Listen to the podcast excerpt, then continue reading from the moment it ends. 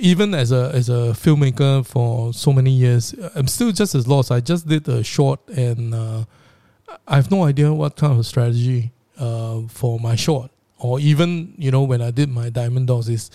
It's not easy when you know a lot of times when you do a film or a short or a feature, then you think, oh, let's go the festival route, let's go distribute with streaming, you know. But nowadays the festival route is I think just as is I think even worse, more daunting than even a theatrical release or something. Yeah. But how how do you think um, a young filmmaker can actually get help to actually understand how to do this festival distribution thing? I think that you know one is like someone for like yourself, for example, um, you know, your your work is very specific to certain type of genres. Yep. And it's the easiest way I think uh, is to sort of um, look at festivals um, with that genre in mind. Sometimes. Yep. Um, the other thing is, um, you know, while it's really great to aim, of course, uh, and have ambitions for um, the usual sort of top three festivals, yep. Cannes and Berlin and Venice. Um, I think that there are many um, short film festivals, dedicated short film festivals that are completely overlooked these mm. days, and they used to be sort of much more sort of treasured in in, in the um, maybe like five ten years ago, mm. and they actually do a lot for short film films and filmmakers. Okay. Um, and the experience of going to a short film festival like Clermont-Ferrand or, or the many that there are out there is quite different because, I mean, first of all, there are hundreds and hundreds of short films that are yeah. being shown, but also they have built a really great audience for it that show a lot of appreciation. And then it also taps onto a market where there are people who wish to either showcase on online platforms or buy these short films, right? Expand the audience for you. Okay. Uh, and then simply the other things um, that one could do, I think, is like locally you have you may have your own favorite sort of filmmaker, Yep. and you can sort of see where they've been sending to, and this sort of gives you an idea of which festivals are keen and interested in films from Southeast Asia and in Singapore. Okay. And um, one thing that might be quite useful Mm. is that um, if you have uh, a mentor or someone you really trust, uh, it's always good to get some feedback. Um, then then you sort of have an idea of uh, you know where you stand. So I always say like it's good to watch films from Singapore and our region Yep. know where your film sort of fits in. Mm. And if it doesn't fit in, that's also okay. Mm. Then you know, you know, maybe you can take a different direction, which is a you know takes a different kind of courage, which uh, should also be encouraged. Okay. Because you, you've been in kind of the fes- festival business for a bit, um, is there a reputation to Singapore films, short films and feature films? Is it like, you know, uh, I remember like five, ten years ago, it's, you know, you go to the Hong Kong Filmart, it's almost like a, there's a kick me sign at the back, you know, when you say you're from Singapore. So, but is is there generally you know uh, interest in like Singapore films or Southeast Asia? I, I think Southeast Asia definitely lah, but like Singapore films. Definitely, there's more awareness. I, I believe so. Um, generally, of course, Singapore is quite a small country, so I think that um, I mean having sort of spoken and chatted with uh, programmers in a more sort of casual and candid Mm-mm. manner, I think that um, the perception generally is that you know the films are quite safe. Um, Okay. But I do think that um, there is a certain um, voice that has developed over the last few years, and in fact, I find that that kind of like style or, or voice is somewhat changing with the next generation, which kind of makes me excited to see like what's um, going to happen, you know. Um, and I do think that there are programmers who have not actually seen a Singapore film ever, ever, and it's our job to um, spread the word. Okay. you know, have Hmm. them also be at that point of discovery. the the other thing is that um, I'm going to sort of like try to grill like not not your favorite lah, but like which fest like which short festivals will be uh, l- overlooked. Like for instance, I, we met at the Clermont Ferrand nearly many many years ago. But yeah, I it- remember that yeah. at that time there were quite a few Singapore filmmakers that were sending every year. Yeah, yeah. Quran. Yeah, and and it's a wonderful, wonderful short festival. I mean, the audiences were amazing. Uh, they understand every genres, even though mine is a short genre piece. Uh, and yeah, it's it's. Besides that, I don't think I've seen another short, dedicated short festival that is good as that. Is there any others that's like that?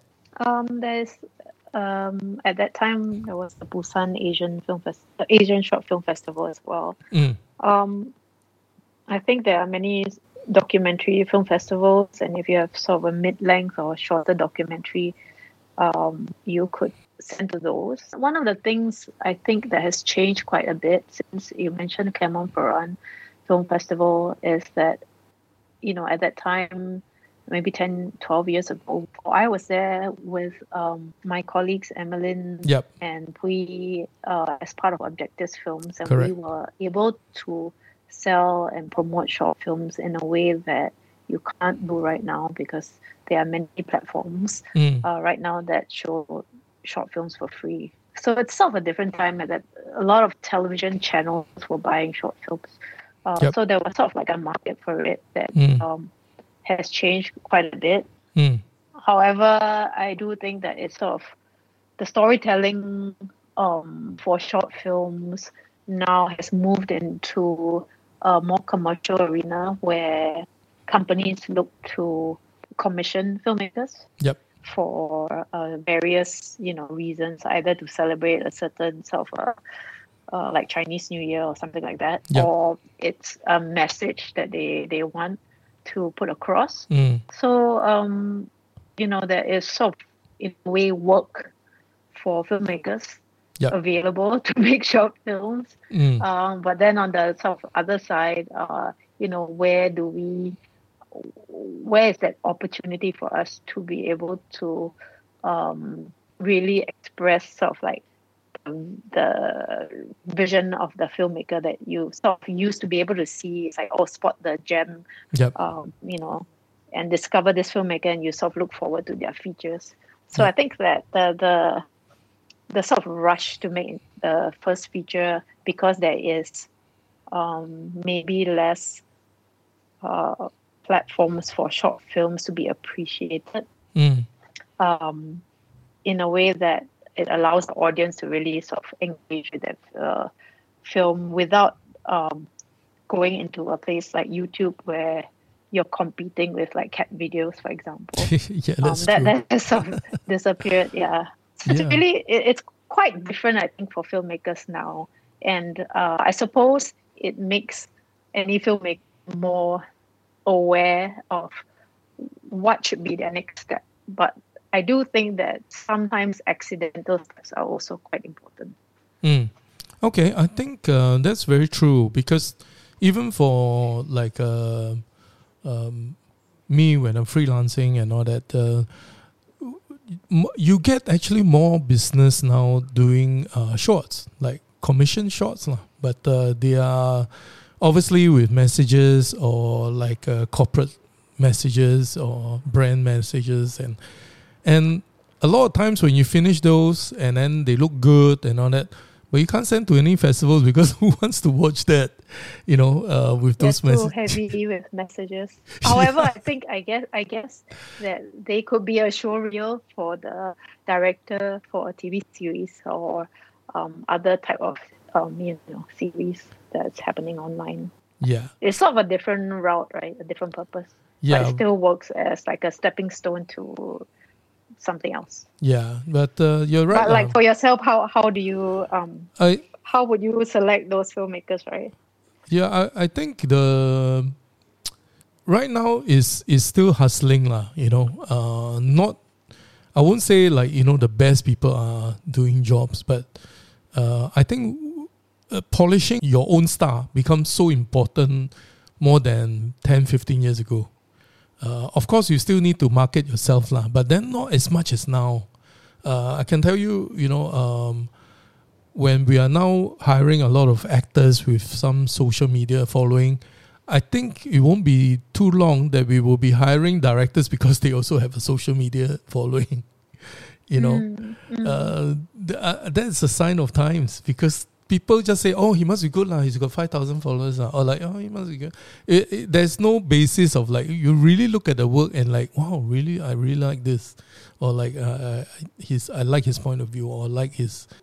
I think it's it's so much more difficult. Uh, I'm so glad that actually I started nearly 15, 16 years ago because uh, it's so crowded now. I can, and there are like four to five hundred students every year, and all of them are pretty good. I'm sure they're all schooled properly and uh, and they they know their stuff. And you know, it's not like 15, 16 years ago. You just got got sound, got picture, and then people like your shot, then it's okay already. yeah, so it's a lot t- more difficult. Yeah. Well, so I mean, I think the ugly truth is that you know not everybody is a star director in Correct. terms of just in a way that not everybody is you know not every singer is like frank sinatra right mm. but there are many good filmmakers and Yep. there's a hopefully different types of places you can go to i'm quite an optimist but i also really love seeing something really unexpected i really love um, working in a sort of old fashioned way like an old curator where you're following sort of mm, careers of people silently sometimes and sometimes Mm. they're not doing any work and Yep. i think that's a big problem i think in maybe um, this age we're in where you always have to be producing or you have to have an image on social media that you are leading this uh, amazing life right? Um, so you know just that idea that if someone has stopped working or is working on something silently but it's not showing it it doesn't mean that they have less value right now.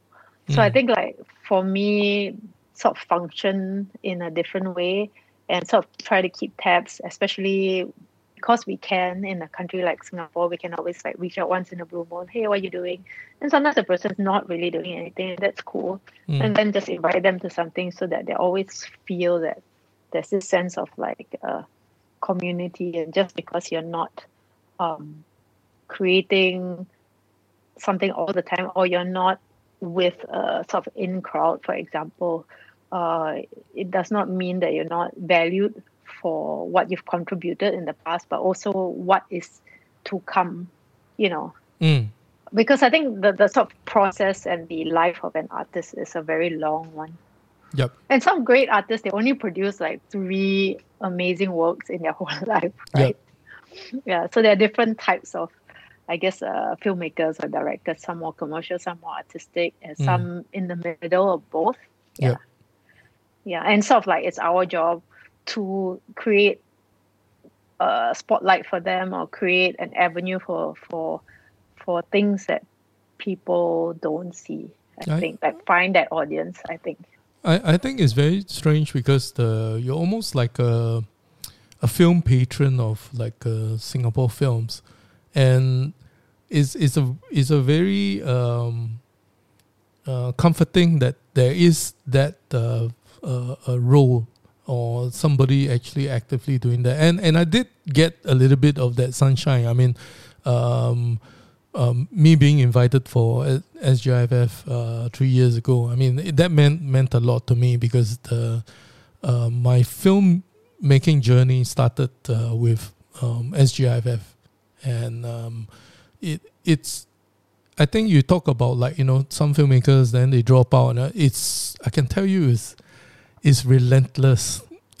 it's such a long journey and it's important like you know for, for me to be even showcased in singapore it, it means a lot and uh, of course it's like gasping for air and then you go under again and then you you need for a next gasp again but then at least you still get this uh, burst of energy once in a while. I think that's very important, and I and I got a bit of that, you know. So uh, I have to thank you for that. Uh, oh no! like what I said in all the interviews, is like it meant a lot rather than like even going to another festival elsewhere and maybe it's a wrong strategy, which is like you know most of the people they will lose their uh, film virginity elsewhere first, and then they will come back. But uh, yeah, it, it, it, was very important that uh, I just felt that Singapore Film Festival uh, was the first place to to showcase it. Yeah, I, re- I remember the screening too. yeah. Yeah. Yeah. yeah, I love that. Um, good, good, audience uh, interaction during yeah, the.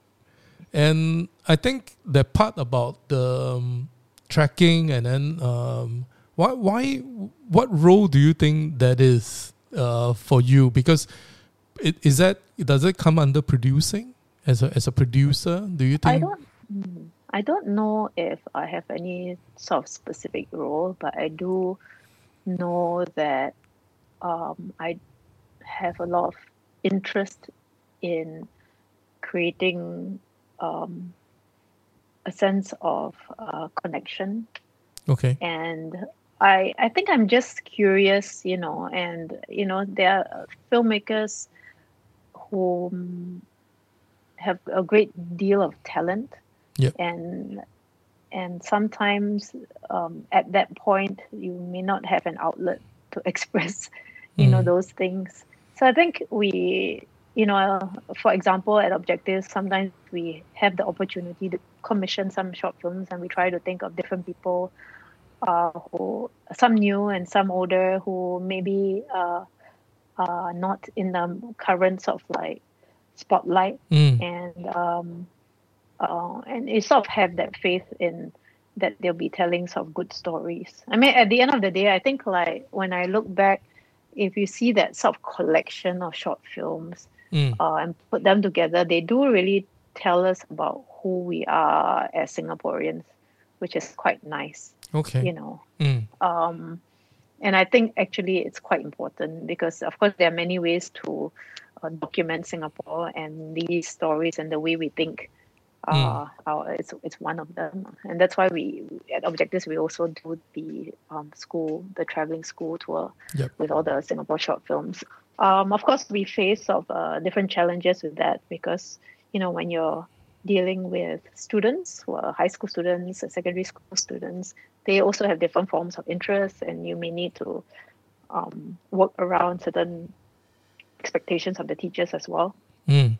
But I think within the amongst all the short films that are made in Singapore, we we try to have some older ones and some new ones, so people have a sense of like who these filmmakers are. And you know, you always hope that you you you know if you have an assembly room of like 100 students like two or three students are really moved by it and they will come up to us then yep. they say oh how can i find out more and mm. actually that's it, it's enough in a way because you know those guys who are interested they will be seeking out more on their own uh, okay. and you know everyone else you know hopefully they just like the story and you know they might learn to appreciate uh, stories that are made by our own voices, our own people, which is pretty important, I think. Yeah, sometimes I think like with all the you know TV series going on, we sort of it's easy to forget that. What do you think? Um, ten years ago and now, the Singapore directors is there a a shift? You did mention a little bit about this earlier, but um, just starkly, do you think like you know the the batch ten years ago and now, uh, is there a difference with the directors? Um, I, I suppose that I can even look back further, like twenty years ago.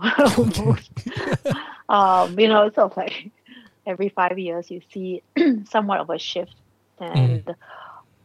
um, the the most I think the easiest thing that you can spot is that um, young filmmakers opening up their own companies immediately after they graduate. okay. Um, because there is uh, there are lots of um, online jobs for them that yep. they can do at uh, price at, at something that they can do it for. Yep. Um, so I, in that sense, one is it's really great to see that kind of courage and uh, bravery that they can dive into the industry straight away. But I think that, um, I suppose, if you appreciate like this kind of thing, one of the things that they miss out on is sort of mentorship or a chance to just work with other people in the industry uh, instead of you know the people that you graduate with, which is sort of like your usual clique. That's true. For example, so that sort of mix of ideas and ideology and styles Mm. um, is sort of missed out. I, I, I think, yeah, and also you know that curiosity to get to know each other. Um, that's the other thing Mm. that, that um, is somewhat missing. That championing of other filmmakers Yep. um, because you're so worried about uh, you know keeping your business afloat that you don't really have time to appreciate like other people's work. I, I do agree because especially you know the relationship between the director and the producer, right? Uh, if a director is also a producer, there's definitely an opportunity cost. You know, you'll be starting to think about uh, how is the money doing? Uh, how are we going to distribute this? Where actually you should squarely just think about creatively, you know, how to uh, just attack the the job or the film or the short, you know. So um, you're right. I mean, if there are lots of now um, like young filmmakers who are also entrepreneurs, there comes a time that you'll be interesting. You got this mix, but then you also worry that you know in a, a simpler time it was quite defined. Like you know, uh, directors were just directors, and uh, producers are the producers. So yeah, I think that that's true. And as I said, you know, there are 400, 4 to 500 graduates of film every year. Um, so it's very, very fast. You start to think, why should I be sweeping floors and be an intern for somebody else, and then you can be your own boss. Well, there's something to be said about you know being able to make coffee right. I, I believe that coffee right for someone else. I believe that it will serve you well in the long term. That's true. That's true. Uh, you never know when you need that skill. I yeah, I think that what I've noticed is that the filmmakers uh, now perhaps have less uh, time and opportunity to be adventurous uh, in terms of if you have overheads or if you are quite busy in terms of trying to always have uh, tasks and projects achieved, Mm. then you don't leave space for like something good to happen. Yep. Um, and also, I think that there's always that pressure that everything that you put out there has to be a super duper success. And if you actually, you know, go through um, bios where you watch documentaries or read a book of any sort of famous artists that you admire a lot, Mm. um, you'll find that they will have lots of ups and downs in their careers. And the one thing I can say for sure, for sure, in the last 20 years that I've observed is everybody has their time in the sun and there will be ups and downs for sure. And Yep. therefore, it really helps to uh, go through your career in, you know, this community with a bit of kindness you Mm. know, and stuff like, you know, an old guard, for example, don't really look down on them. Maybe the person doesn't have any luck for 10 years, you know. Yep. Mm. um, uh, and it's just hard, you know, it's hard to make a film, it's even a short film or a feature. So many things to get it right. You Mm. know, everything has to go right, right? Schedule, weather, chemistry, money. And then it only takes one thing to go wrong for the whole project to just uh, possibly fall apart or not be as good as what you had hoped for. And also, I think generally in Southeast Asia, in terms of filmmakers who are um, very aware of sort of the festival strategies, uh, there is a move towards uh, projects that are workshopped a little bit too much um, Mm. because right now there are a lot of labs Yep. and script labs and development labs and Yep. stuff like that. hmm Um, I mean, it's usually also the same projects that are touring around the labs. And how do we sort of remain have that grit of that project remain, especially for first and second films. I think. Okay. Yeah, and also I think that um, maybe everyone in a way has very similar strategies.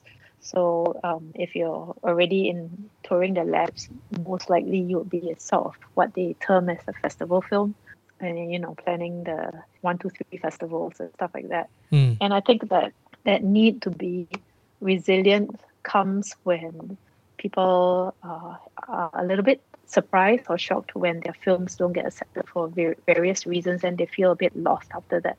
Yep. And that's when you sort of need your producer or like your champions, whether it's uh, you know programmer from your own country and things like that, to really sort of push you along Mm. so that you can not only survive this period where it's difficult, but also um, you know don't lose hope for other things that you want to do. Okay, that's very good advice. Um, coming back to like a festival strategy, so don't you think all this uh, script or development labs are important in the strategy to for film festivals? I suppose that if your film is goes exactly what you want and it appeals to uh, a certain type of programmer or critic, um, most likely, and, and you're sort of considered like you know the star filmmaker or upcoming filmmaker for your country, Mm. then it, it's you know you would it's easy to have that strategy you know to write it on paper. I'm going to go to Cannes and Berlin and all these film festivals, right? Mm. and uh, I'm going to have a sales agent and all you know the same things.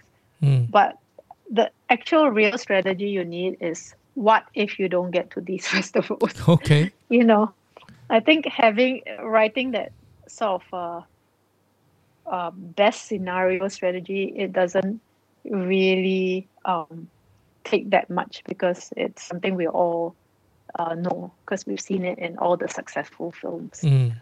Um, but what if it doesn't go that way? That's when you actually really need a plan B or Mm. plan C. And don't be afraid to, um, you know, do something different. That is maybe your film is not a, a festival film, or it goes, or it doesn't do well in cinemas. It goes straight to um, uh, Streaming. internet platform Yeah. streaming. Or that would be your first choice. Sometimes also.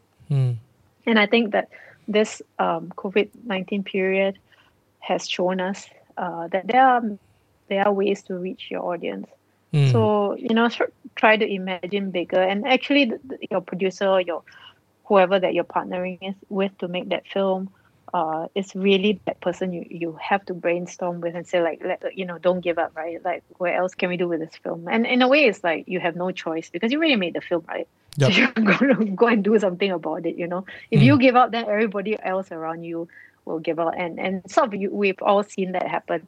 Um, to filmmakers and and that's sort of like where you really feel like you want to be there and and find a place sometimes even if it's just a screening at the end of the day at uh, your own local venue um, which is may not be a festival Yep. that's cool too. But you know don't don't give up because you had like 50 other people worked on that film with you. For a lot of new directors, you need to hitch on to one that one producer or like a few producers that really know how to, you know, circumnavigate uh, all these festivals and that's that's the part that's boggling to me. It's like out of nowhere. I mean, as a filmmaker do you feel like it's hard to send it in It's yes, and uh, we hear so many stories that they don't even open up the thing to watch it. you know, for a lot of American, uh, what they'll just take your fifty dollars and thank you very much. You know, uh, they'll Right, probably right, right, yeah they'll just call the you know whoever they know in Singapore and like hey what do you think of this? Ah no okay I'm not even I'm not even gonna give to a I don't know what they call it. Is it a watcher or is it a reader or you know uh, because it, yeah a screen uh, are they the those- person is called a screener. Yeah, they- you know, to get a screener to watch it probably is like you know two dollars or I don't know, but uh, that's what we hear. It's like you know, the, there's so many festivals now, so many, and also some yeah yeah, so many of them also making a lot of money because it's like you hear wow five thousand entries. Well, I mean, I think the homework as a filmmaker is, you know, to try to avoid the dodgy festivals. Somewhat, uh, if you, I mean, just starting by the Singapore films that have traveled, you can you can see all the names of festivals they go to, and then sometimes you know those very successful films go to like fifty festivals, and you can look through all the names. Um, because in, in a lot of countries, and I think in Singapore in the past there were a couple of sort of uh, dodgy festivals Yep. too, where you have to pay. Yeah. Um, so then avoid those. You know, just for a start, you can save a bit. Of Those you can win a prize. I know, but is it really important to win a prize based on some like lucky draw? I don't know how it's done. and then also there's that sort of like obsession with like winning prizes, you know, and uh, with filmmakers who are uh, nowadays who are very savvy and producers. There's a lot of negotiation. How do they trade their premiere status for sections and stuff like that? Mm-mm. And um, of course, it's it's like it's what you have to do, and perhaps a little bit too much emphasis on all parts, not only the filmmakers but festivals as well. Um, so I, I don't know. It could be this period that we're in is going to allow for some changes, functions of festivals, um, how we view films, how we sell our films, and in the end, how we make the films, right? You have actually, you know, um, worked in, I mean, hit a festival, um, produced, and then you were, I even know that you were in commissioning before for TV. So, That's right. which is the work that best suits you after, you know, um, going through the experience? I think that I'm really excited always about um, if I see something new uh, and I have an opportunity to create it, um, uh, find a place to connect it with the audience. So it can be online uh, right now. Um, it, I, I don't think the form matters so much to me. When I was doing commissioning, uh, what was exciting for me was being able to introduce sort of filmmakers that were not normally used Mm, for television work okay. to um, the small screen to have a different kind of audience. Mm, and and that was uh, exciting for me. Mm, so i think i'm always looking for um, what can we do next? You know where's the gap right now? Mm, um, and i'm always proud i think of our talent mm, and when i see certain type of projects that are going on out there i believe that one of our filmmakers can do it yep.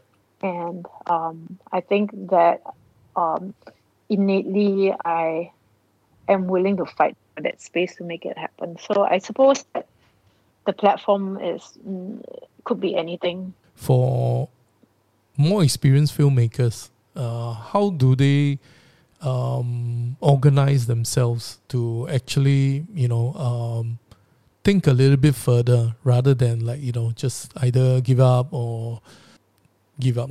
I think. Uh, wish you know I, I wish there was sort of a blueprint, but every uh, well-known filmmaker or successful filmmaker that you know we've had master classes with and uh, that we've that I've spoken to um, at length over you know dinner or drinks, they all say the same thing when their project is over. They start again again at zero Mm, um, and you know there's sort of like a joke that I always say that um, there was this one famous filmmaker who who said that they wanted to do this film and um, everybody wanted him to do horror because he always did horror and he just wanted to do uh, a romantic comedy musical. No one would let him do it okay. and so he just continued to do horror and he's you know he you know he's made so many films very successful and he's like i just want to do something different no one will give him a chance and i was like wow if he can't do it then if he can't find money for his dream romantic comedy musical then Mm. uh, you know, who can right Yep. And so i think the the struggle is real for everybody but it's also very similar um that you're always starting at zero uh, Mm. with every new project Mm, um, so it probably doesn't give you a lot of comfort to hear that, um, but it may uh, allow you to at least feel that you're not alone. So, where would be really your heart? Would be a bit of Bangkok and a bit of Singapore, or where is your heart now? Well, you know, my, my family, including, uh, you know, uh, my husband, mm. together, we have become a truly sort of Southeast Asian family in terms of like myself, I'm half Indonesian, half Singaporean, mm. and, and, now my kids are half Thai. Mm. Um, so I think that the world is shifting a little bit, allowing us to be in different places. I can't help but sort of obviously always have space to champion Singapore films and Singapore talents in general, whether mm. it's like fashion or music. Um, but also that, you know, I, have said it uh, maybe uh, five, six years ago that we're really seeing that shift in collaboration uh, in Southeast Asia mm. uh, for many many different things mm. uh, in in writing in in music uh, cooking things like that and that is true also for content making mm. um, i think that as long as there is that chance for um, our southeast asian sort of talents to come together that is interesting for me yeah, I mean, I think there's a lot of pressure as well. Um, I guess as a professional, uh, it translates to personal life and professionally. Uh, to not um, to always be perfect, to not uh, have any failures, mm. and one one failure means you know game over. Yep. That people will uh, disregard you. Mm. Um, but that's um, as we all know, and we've seen it in all successful people. Um, you know we, we all need a little bit of failure mm. um, in order to find uh, something good in ourselves in order to find the next story for example mm. um, i think that if we sort of um, find a place where you can work like a residency or um, somewhere quiet where you can uh, explore new ideas uh, i think people should definitely take advantage of it because mm. i think there's too much rush and pressure to create something really, really fast these yep. days. Yeah. That's true. Um, actors that I've met who are veterans, I noticed that um, one of the sort of similar traits they have as they reach a certain point in their career, being very respected and all that, um, the great ones are very comfortable in their skin. And uh, it's sort of a somewhat of an acceptance of um, things that have happened in their life and they sort of let the scars show a little bit mm. um, that sort of allows them i think mm. to tap into certain emotions that they need to and i think the best ones are usually in the few that i've met um, they're very humble mm. and they're very interested in life and hmm. people yep um, and they're not interested in sort of the fame and they know it comes and goes. The when you want to submit also, you know, uh, how to go in, who to introduce you in, and then what are the things they will look out for. It's it's a whole business, is it? So sort I, of, but actually the honest truth it is somewhat, but the honest truth is if there is if the film is amazing and the person doesn't know anything about anything, it will still float to the top that's really the truth and mm. then all the festivals want to be the one that discover this person mm.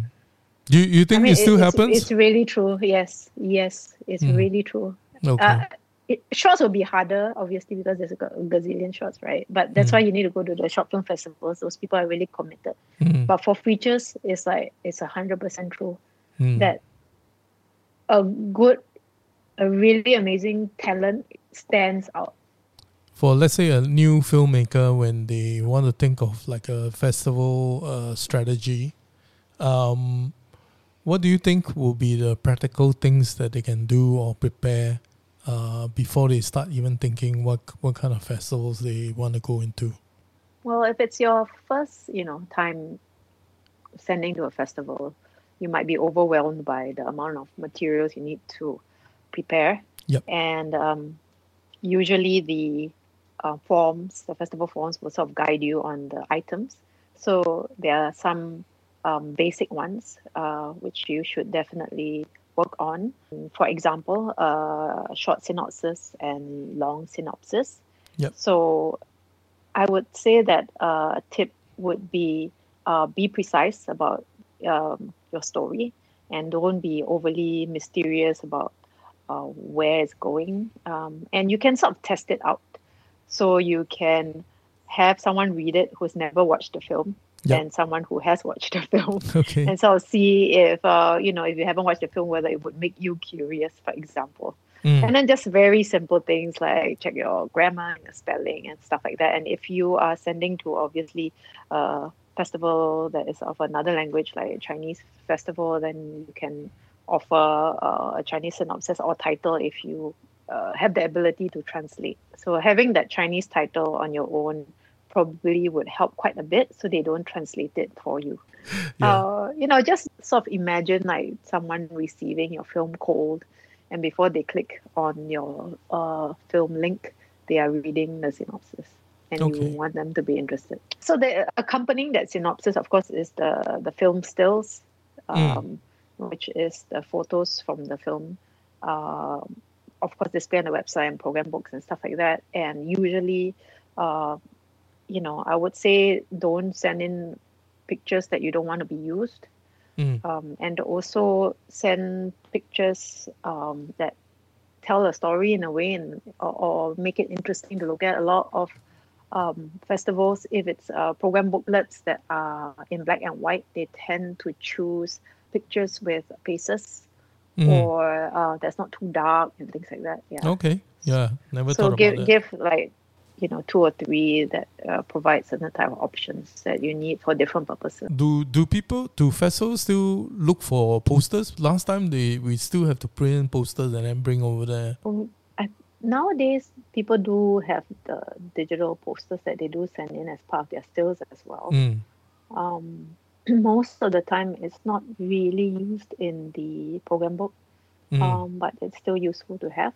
Uh, for shorts, perhaps not necessary, mm. but for features, uh, for sure, people still use them. They still send it in. Talking about the laurels part, uh, do you think a lot of festivals like you know, oh, you already joined this festival? No lah, no, I'm not gonna put into mind. Oh, um, the festival premiere status would absolutely depend on each individual festival. Mm. And then, of course, there is the world premiere or international premiere, which means that you can premiere in your home country first and mm. they, they would still take your film. And that's where most people, when they talk about festival strategy, they do look at which sort of festival to send in first in order to not miss out on their um, the festival that they, they want to be in. Mm. So um, if the main festival that you want to go in is in October, and then you, you try not to send in anything before that,